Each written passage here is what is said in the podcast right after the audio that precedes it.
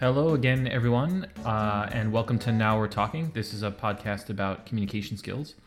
I'm Rob Danisch from the University of Waterloo, and uh, this is episode 44. So I've t- I've taken a bit of a hiatus. I haven't made an episode in a few months now, um, and in part that was because I recently finished a book called "What Effect Have I Had," and the book tries to capture in hundred small lessons all of the things we've been covering in the in the podcast. But the book is uh, divided into five different sections. One section on inter- interpersonal communication, one section on small group communication, one section on writing, one section on public speaking, and one section on leadership. And each of those five sections has 20 specific uh, suggestions for how to improve your communication skills in any one of those settings. So I thought with episode 44, what I wanted to do was sort of revisit the very first episode and revisit the basic insight of that book and, and this podcast and talk through a couple of examples that have been in the news lately or a couple of um, couple of events that have happened or newsworthy items that have been circulating and interpret those newsworthy items in relationship to the major insight of the book and, and this podcast and you might notice that we gain a kind of fresh understanding of what's what's happening uh, if we apply that kind of basic insight. And then in the next few uh, episodes, I think we'll move into leadership, and I want to talk a bunch about uh, leadership communication practices and how to become a better leader. So uh, let's start by revisiting episode one briefly. So in the first episode of this podcast, and in the in the very beginning of my new book called "What Effect Have I Had," there's a prologue, and the prologue is about what is communication. And in the first episode of the podcast, I said that communication was not about transmission. It was not a matter of transmitting information from my head to your head. And I said that we needed to stop thinking about communication as a problem of transmission. Instead, we should be thinking of it as a, pro- a practice of producing effects on others, on, on audiences. So I asked in that opening episode that we stop asking the did you get it question. And the did you get it question is really about the transmission of information from my head to your head.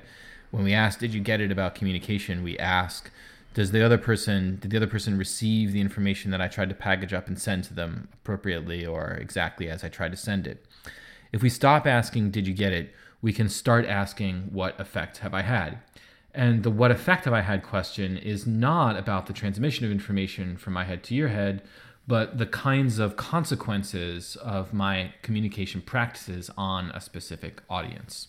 So I want to start with a couple of more mundane, uh, mundane examples of this, and then uh, hopefully get to some more complex ones as we go. And some of these are quite controversial, but keeping the insight, that insight in mind, that communication is is not about transmission; it's about effects, will help us understand what's going on in some of these examples. So uh, it's right now. It's October uh, 2018, and there's been a lot of news lately. Uh, one small item in the news that caught my attention was that Melania Trump, Donald Trump's wife and the first lady of the United States, was on a recent trip to Africa.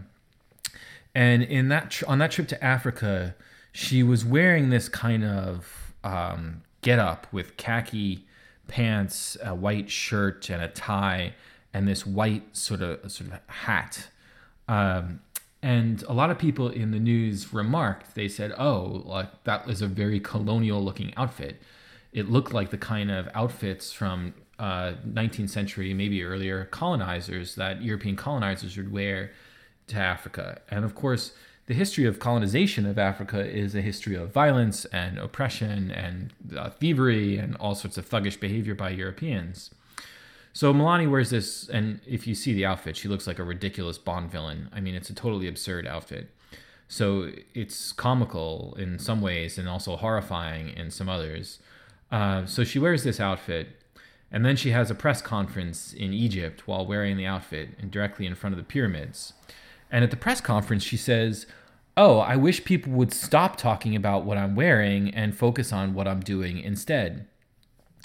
Now, um, the problem, is, of course, is if we understand communication to be a practice of producing effects on others, Melania Trump doesn't get to make that claim. She doesn't get to decide, uh, or, well, okay, let me put it like this.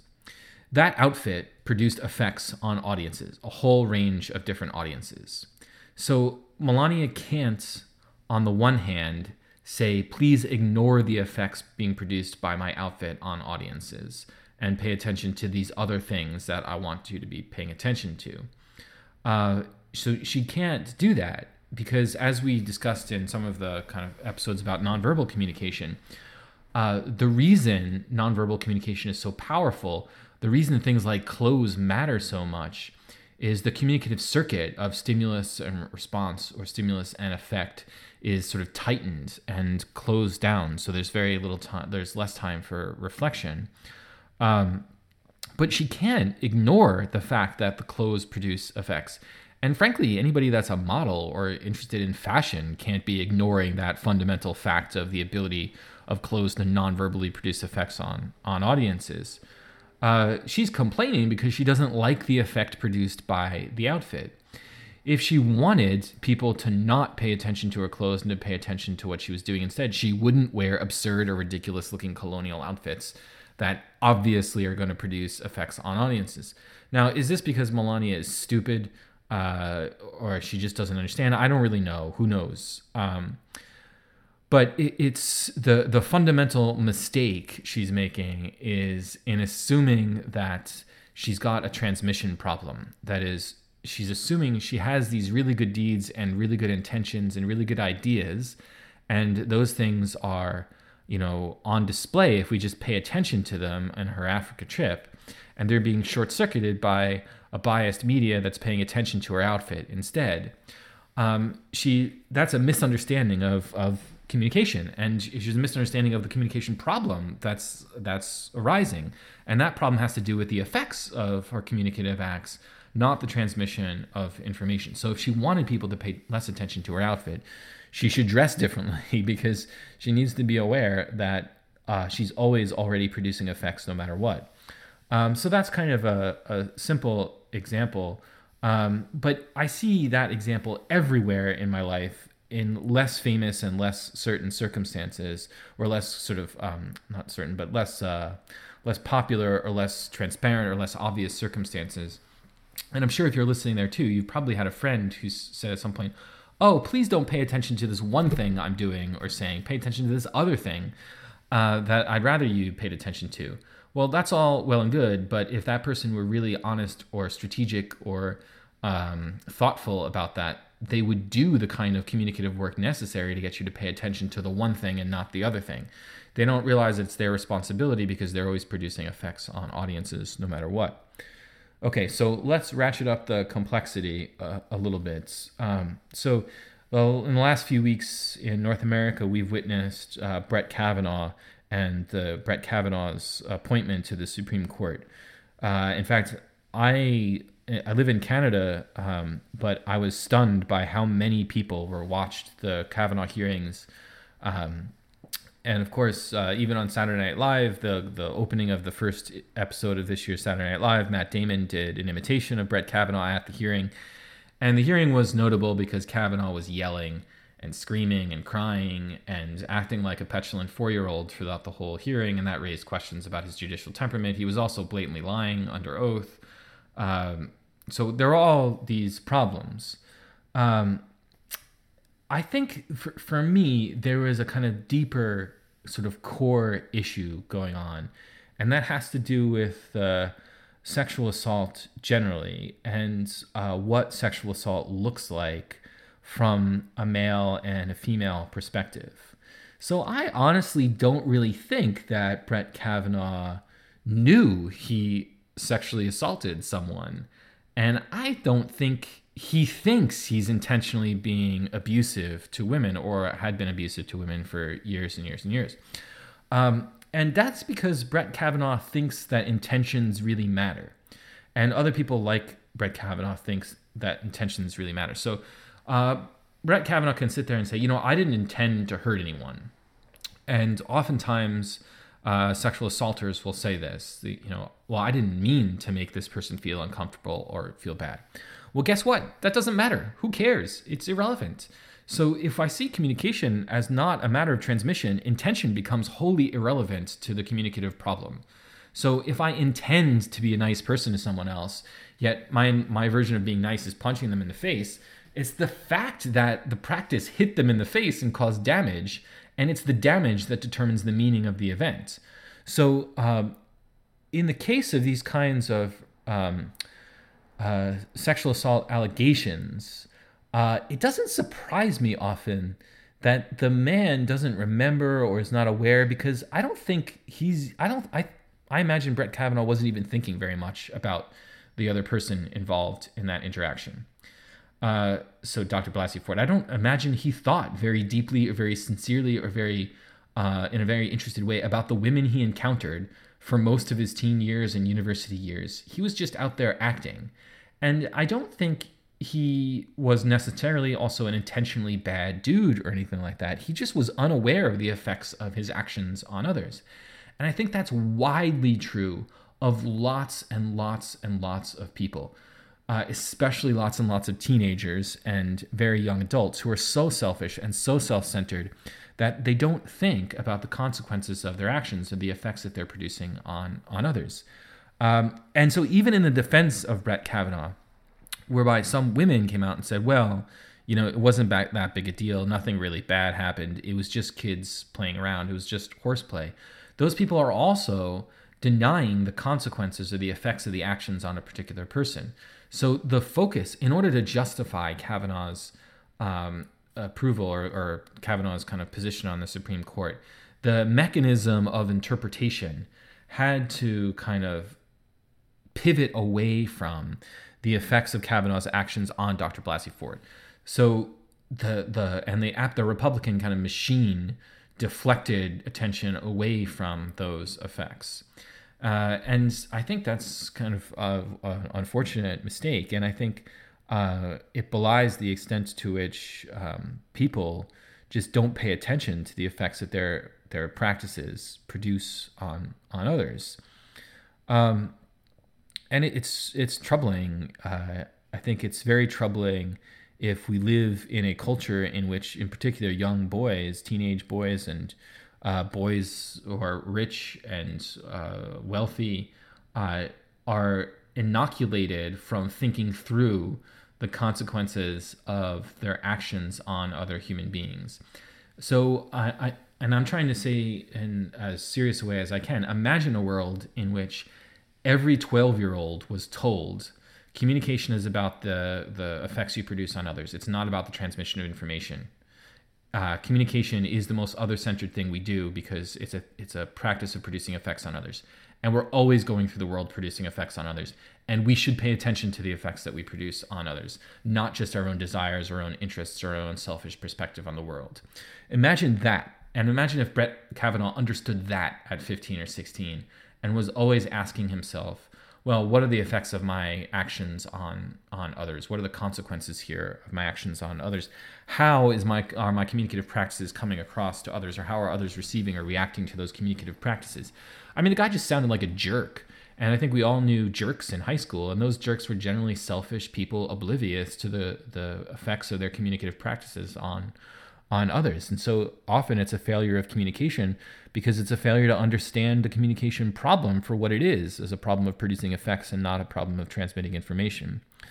Um, and then you have the fact that, uh, and this was ignored by the members of Congress seemingly, but you have the fact that Brett Kavanaugh's performance at the uh, at the hearing produced effects on audiences, and even then, you had people try and change the conversation to what was true or false in and of itself.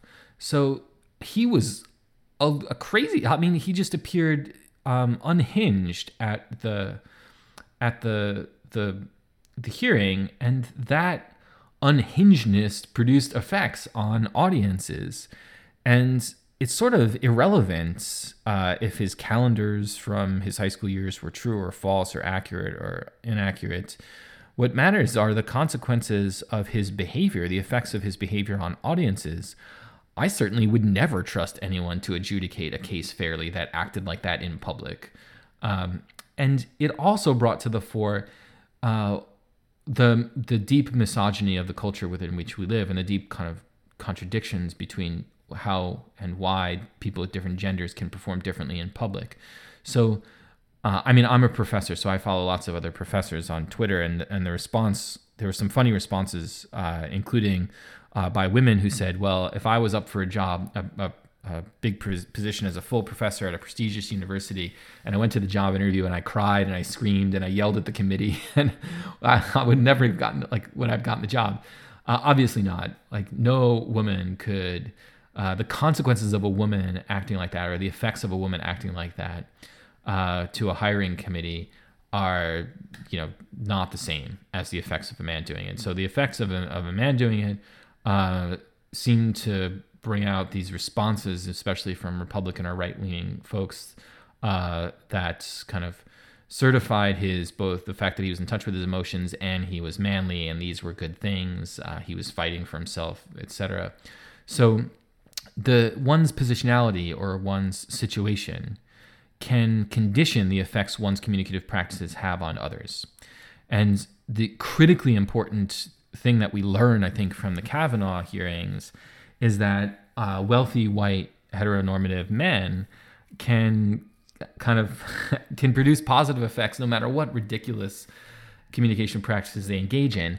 And one of the massive kind of inequalities that we face as a human society are related to the ways in which our positionality or our situatedness as agents uh, can determine the effects that we produce on others with our communication practices. So there are so many people for whom that kind of performance could not possibly be tolerated and would have led to his dismissal or you know he you just couldn't do that in public if you were some a, lot of people and he could do it in public and still produce positive effects for large audiences um, and you know it didn't mean it was overwhelmingly persuasive of course pretty much more than half the country thinks that he shouldn't be appointed to the supreme court but it was persuasive with enough uh, uh, enough of a sliver of the country that he did become the next justice of the supreme court um, but for me, when I watch those events, I'm thinking about the effect being produced.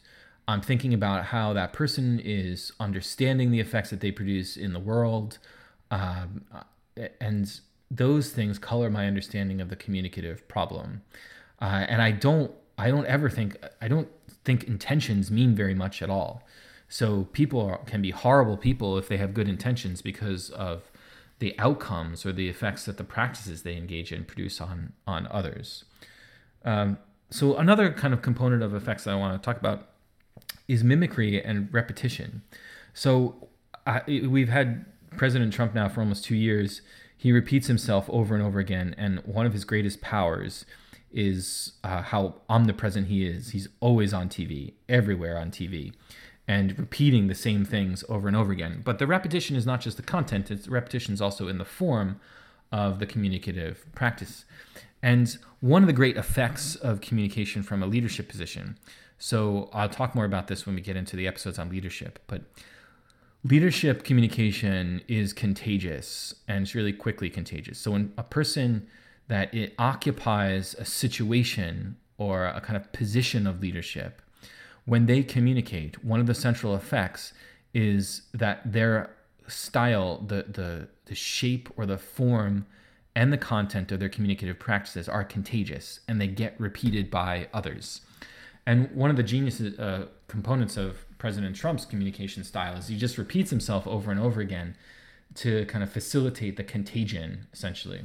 So I was at the Canadian Thanksgiving was last weekend. I was at a Thanksgiving dinner, and of course there were people there that thought Kavanaugh should be, you know, appointed to the Supreme Court that thought he was innocent, that thought, uh, you know, it was unfair for us to accuse him of something without any evidence.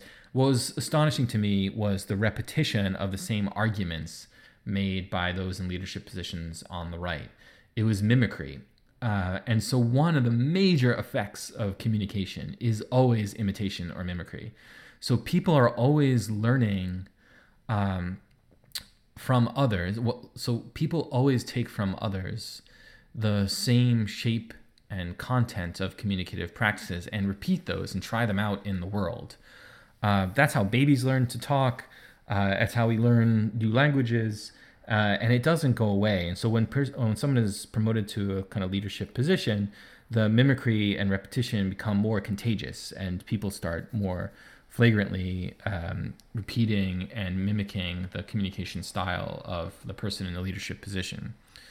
Um, so you know we'll have a chance to talk some about that in, in a later episode on you know, on this podcast.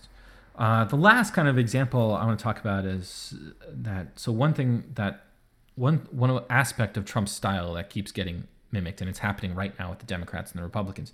Trump is an angry man, and he's constantly insulting other people.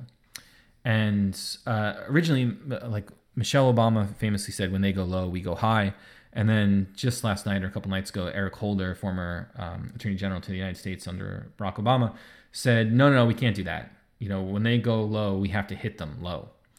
Uh, so this doesn't surprise me uh, so much, although I don't think it's effective, because what you're seeing is mimicry, even from even from the Democrats. So the Democrats acknowledging and by imitating Trump's rhetorical style, they are kind of admitting that he's in control of framing the situation, and that's one consequence of that style is that it will get itself imitated or mimicked, and that's happening with the Democratic Party right now. Um, but it reminds me that there's little virtue. So, uh, what I would say is that a lot of people out there want to make a more just world. They're tired of, of Republican politics or right leaning politics. They want more justice in the world. And they're angry at people like uh, Donald Trump and Brett Kavanaugh, uh, who seem so reckless and feckless and just like awful human beings. Um, and Eric Holder's sentiment that when they go low, we have to hit them low, uh, I think rings true for a lot of people that are feeling disenfranchised or upset or um, dislocated by the current regime of right leaning uh, people that are running the, the country in the US. Um, but I, I would have to ask those people, well, what effect does that have? So, if you want, for example, Trump is obviously a racist. That's clearly true. The question becomes what good is it to, for example, point to Trump's racism? Or if you're having Thanksgiving dinner with a racist, what good is it to tell that person they're being racist? Uh, what are the effects of that action? And I think communicative practices like Trump's that call out opposing sides and name them in certain ways or try to characterize them in certain ways. So Trump recently called the liberals unhinged and dangerous. Uh, okay, what are the effects of that move? I think the effects of that move is it's supposed to it, highlights division, and it strengthens the bonds between some people and makes uh, enemies out of others. So for me, one of the effects of that kind of rhetorical style is it makes uh, collaboration or kind of mutual understanding or uh, coordination or alignment uh, more and more difficult. And to me, the trouble is that it can make, if someone wants to make the world more just, those calling racists racists actually aid in the project of making the world more just? I don't think so. I don't see how it could. It creates more divisions, it creates antagonisms, it creates tensions, and the person who you call a racist is likely to be further entrenched into their own views if you call them a racist. If you instead spend your communicative energy elsewhere, uh, I think you open up possibilities for social change and transformation that might not otherwise exist. Um, my hope is that that is also Trump's undoing, that his rhetorical style also becomes the thing that undoes him ultimately. Uh, that's yet to yet to be seen, but I think we need to constantly be asking what effect have I had, especially when we either on the right or the left, regardless of what side we're on, when we're calling other people names or identifying their shortcomings or their weaknesses, uh, what are the consequences of that particular action? Not is it true or false. So a lot of people will want to ask, Uh, is it true that Trump is racist? To me, yeah, of course. But what's the value in stating something that's true? Uh, I'm less interested in truth and more interested in results or effects or consequences. And I think we all should be. And I think those that are effective at communication are more interested in asking those questions as well. Uh, so that's one of the things that we have to, to get right.